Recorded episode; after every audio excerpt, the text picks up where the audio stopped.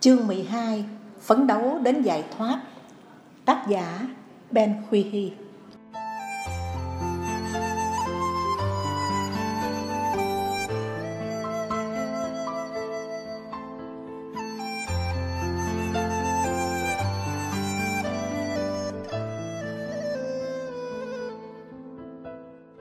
Ben Huy Hy là một nhà văn Phật giáo Đại Hàn.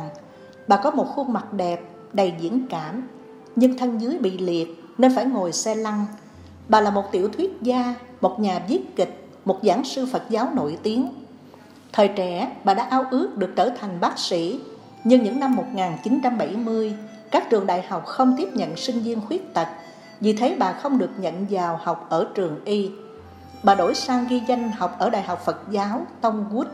Ban đầu không phải vì lòng yêu thích Phật giáo mà vì chỉ có đại học này chấp nhận cho bà theo học.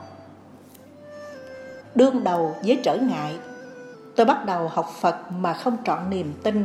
Tôi không được tiếp xúc với Phật giáo vì không thể đi đến các chùa, do đó không thể gặp được quý tăng ni. Dầu mẹ tôi là một Phật tử thuần thành, thường xuyên thăm viếng các chùa chiền. Khi bắt đầu đến với Phật giáo, tôi nhận ra đây là một triết lý rất hữu dụng. Từ đó tôi trở nên gắn bó với nó Tôi cố gắng áp dụng các giáo lý của Đức Phật vào cuộc sống đời thường. Tôi thường gặp nhiều khó khăn trong đời sống. Những lúc đó, tôi nghĩ đến những lời dạy bảo của Đức Phật có thể giúp tôi đương đầu với chúng. Thí dụ trong bát chánh đạo, tôi thấy có chánh ngữ. Tại sao là chánh ngữ? Vì khi gặp gỡ, tiếp xúc với người khác, tôi hiểu tại sao cần phải nói lời chân thật. Cách nói cũng phải thích hợp vì người nghe sẽ tiếp nhận, phản ứng với những điều ta nói. Ngoài ra, chánh tinh tấn, triết lý về con đường trung đạo, chân lý về ba độc tham sân si, tất cả những điều này cũng rất quan trọng, cần phải nhớ để áp dụng, gìn giữ trong cuộc sống hàng ngày. Những lời dạy của đức phật đã thành kim chỉ nam cho cuộc đời tôi. Khi tôi có những hành động thế này, thế nọ, tôi suy gẫm lại tại sao Đức Phật có những lời dạy khác nhau cho nhiều căn cơ khác nhau. Lòng tin mù quáng Các Phật tử Đại Hàn thường có mối quan niệm rằng nếu ai bị bệnh hoạn, tật nguyền hay bị nhiều trở ngại thì đó là do những ác nghiệp trong các kiếp quá khứ. Điều đó làm chúng tôi cảm thấy như đó là lỗi khi phải mang thân hình khuyết tật. Do đó, có nhiều người khuyết tật không thích Phật giáo. Nói chung, người khuyết tật ở Đại Hàn không thiện cảm với Phật giáo vì lý thuyết nghiệp quả. Trong khi nếu chúng ta càng có khó khăn hay bị khuyết tật, chúng ta càng cần đến tôn giáo, có ý hướng về tôn giáo. Nếu chỉ có 40% người bình thường tin theo một tôn giáo nào đó, thì có đến 80% người khuyết tật có tín ngưỡng. Trong số đó, 4% theo đạo Phật, 88% theo tinh lành và số còn lại theo Thiên Chúa. Ngay cả số 4% theo đạo Phật cũng chưa hẳn họ là người Phật tử thuần thành mà chỉ vì họ sinh trong gia đình theo đạo Phật. Tuy nhiên tôi lại nhìn vấn đề dưới khía cạnh khác. Vào thời Đức Phật còn tại thế, trong xã hội Ấn Độ đã có tư tưởng về luân hồi tái sinh và nghiệp quả từ tiền kiếp. Tư tưởng đó mạnh mẽ vô cùng.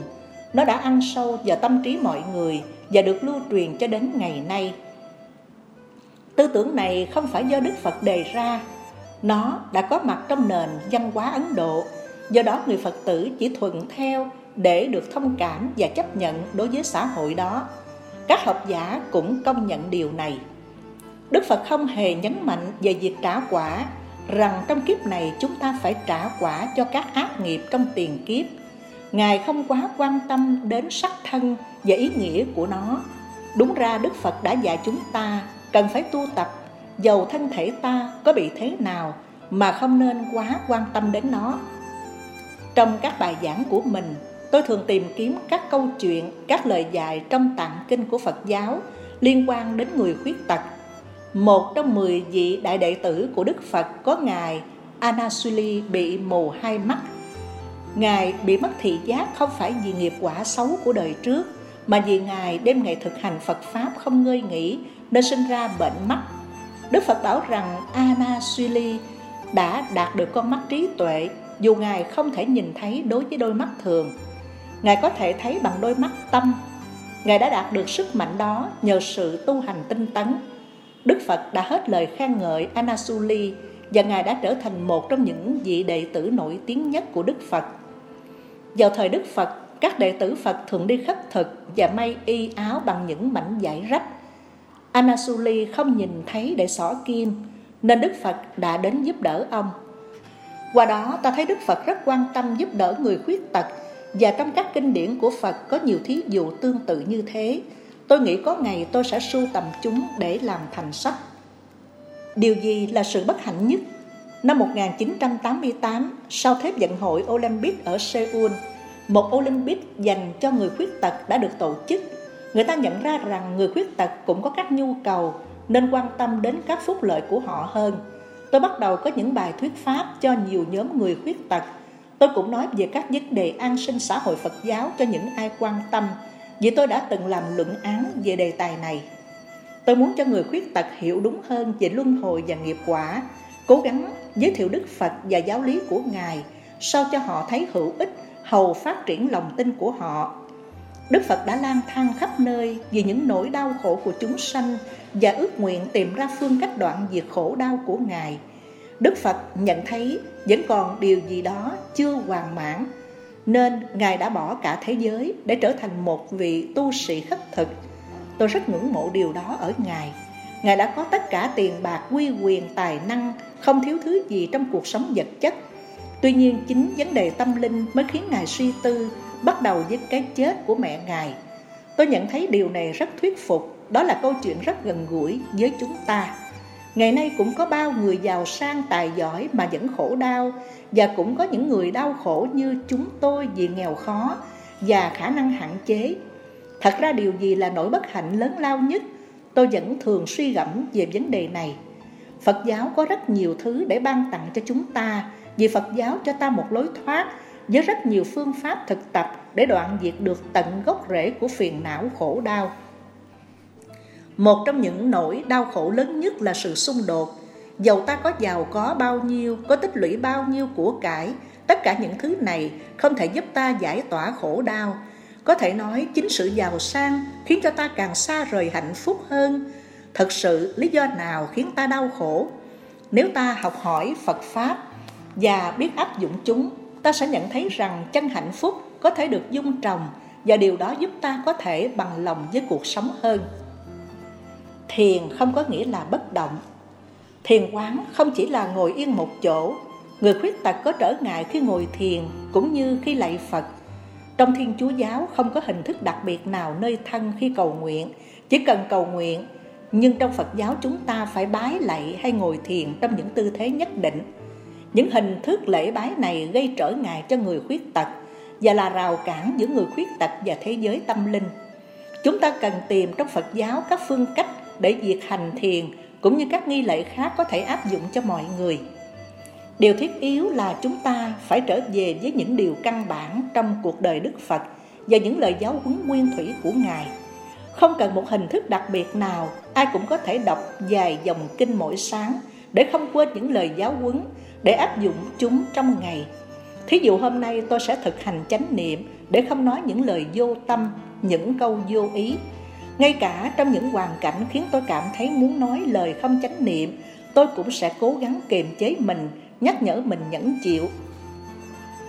Nếu mỗi sáng chúng ta rời nhà với tâm niệm đó, thì dù có gặp phải người khó chịu, chúng ta vẫn có thể làm chủ tâm, giữ cho tâm được an tịnh mà không gây đau khổ cho người. Đó là chúng ta nỗ lực áp dụng Phật Pháp vào cuộc sống. Nếu chúng ta có thể giữ được năm giới cũng đã là đầy đủ. Ngay cả như mỗi tháng chúng ta chỉ cần giữ được một giới thì chắc chắn là hành động của chúng ta sẽ được sửa đổi nhanh chóng. Chúng ta đều bình đẳng. Tôi viết kịch bản cho đài phát thanh, các tham luận hay truyện ngắn cho các tạp chí của người khuyết tật hoặc tạp chí Phật giáo và một quyển sách mỗi năm. Sách của tôi không chuyên đề, tôi quan tâm đến văn chương hơn.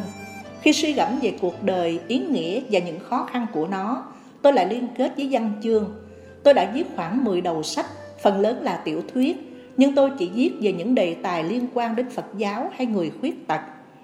Tôi đã viết một tiểu thuyết tựa là Rahula, nổi tiếng và được nhiều người đọc. Rahula là con của Đức Phật và tên của ông có nghĩa là khiếm khuyết.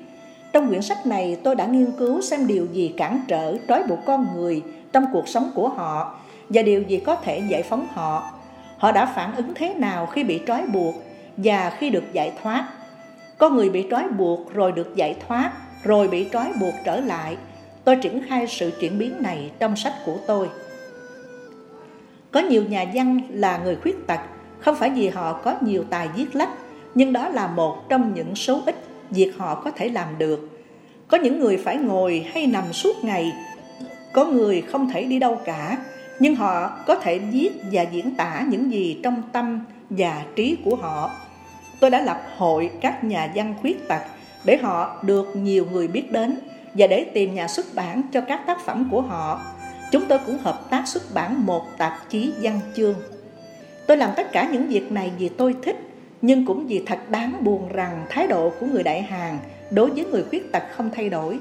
Mức sống đã cao lên, người dân đã khá giả hơn, đôi khi họ cũng giúp tiền cho người khuyết tật. Nhưng như thế vẫn chưa đủ. Chỉ khi nào họ nhìn người khuyết tật như một con người bình đẳng, đó mới thật sự là an sinh. Điều quan trọng là chúng ta phải thay đổi thái độ và suy nghĩ đối với người khuyết tật và phần lớn công việc của tôi là cố gắng làm cho người dân Hàn Quốc chấp nhận người khuyết tật. Bề ngoài không quan trọng. Tôi được xem một chương trình trên TV về những người có dị dạng trên khuôn mặt của họ. Họ có thể đi đứng, nói, nghe và mọi thứ khác, hoạt động bình thường. Tuy nhiên chỉ vì khuôn mặt họ khác với người bình thường, họ không thể hòa đồng trong xã hội. Ở trường họ bị chế nhạo, vì thế họ không thể đến trường ở công sở họ không được chấp nhận và bị làm khó dễ. Khi nghe điều này tôi cảm thấy rất buồn. Điều đó làm tôi suy nghĩ vì sao cơ thể và bề ngoài của chúng ta quá quan trọng trong xã hội. Đó là lý do tại sao những lời dạy của Đức Phật vẫn cần phải được nhiều người biết đến.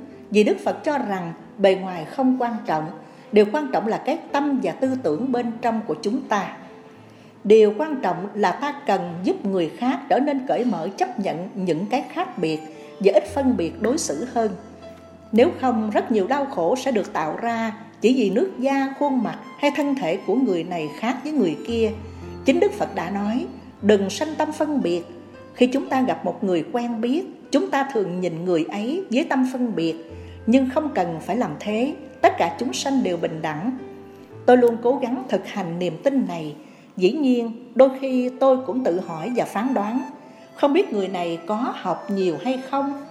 Khi tôi bắt gặp mình có những tư tưởng như vậy, tôi lại nhắc nhở mình và thay đổi những suy nghĩ phân biệt như thế ngay lập tức.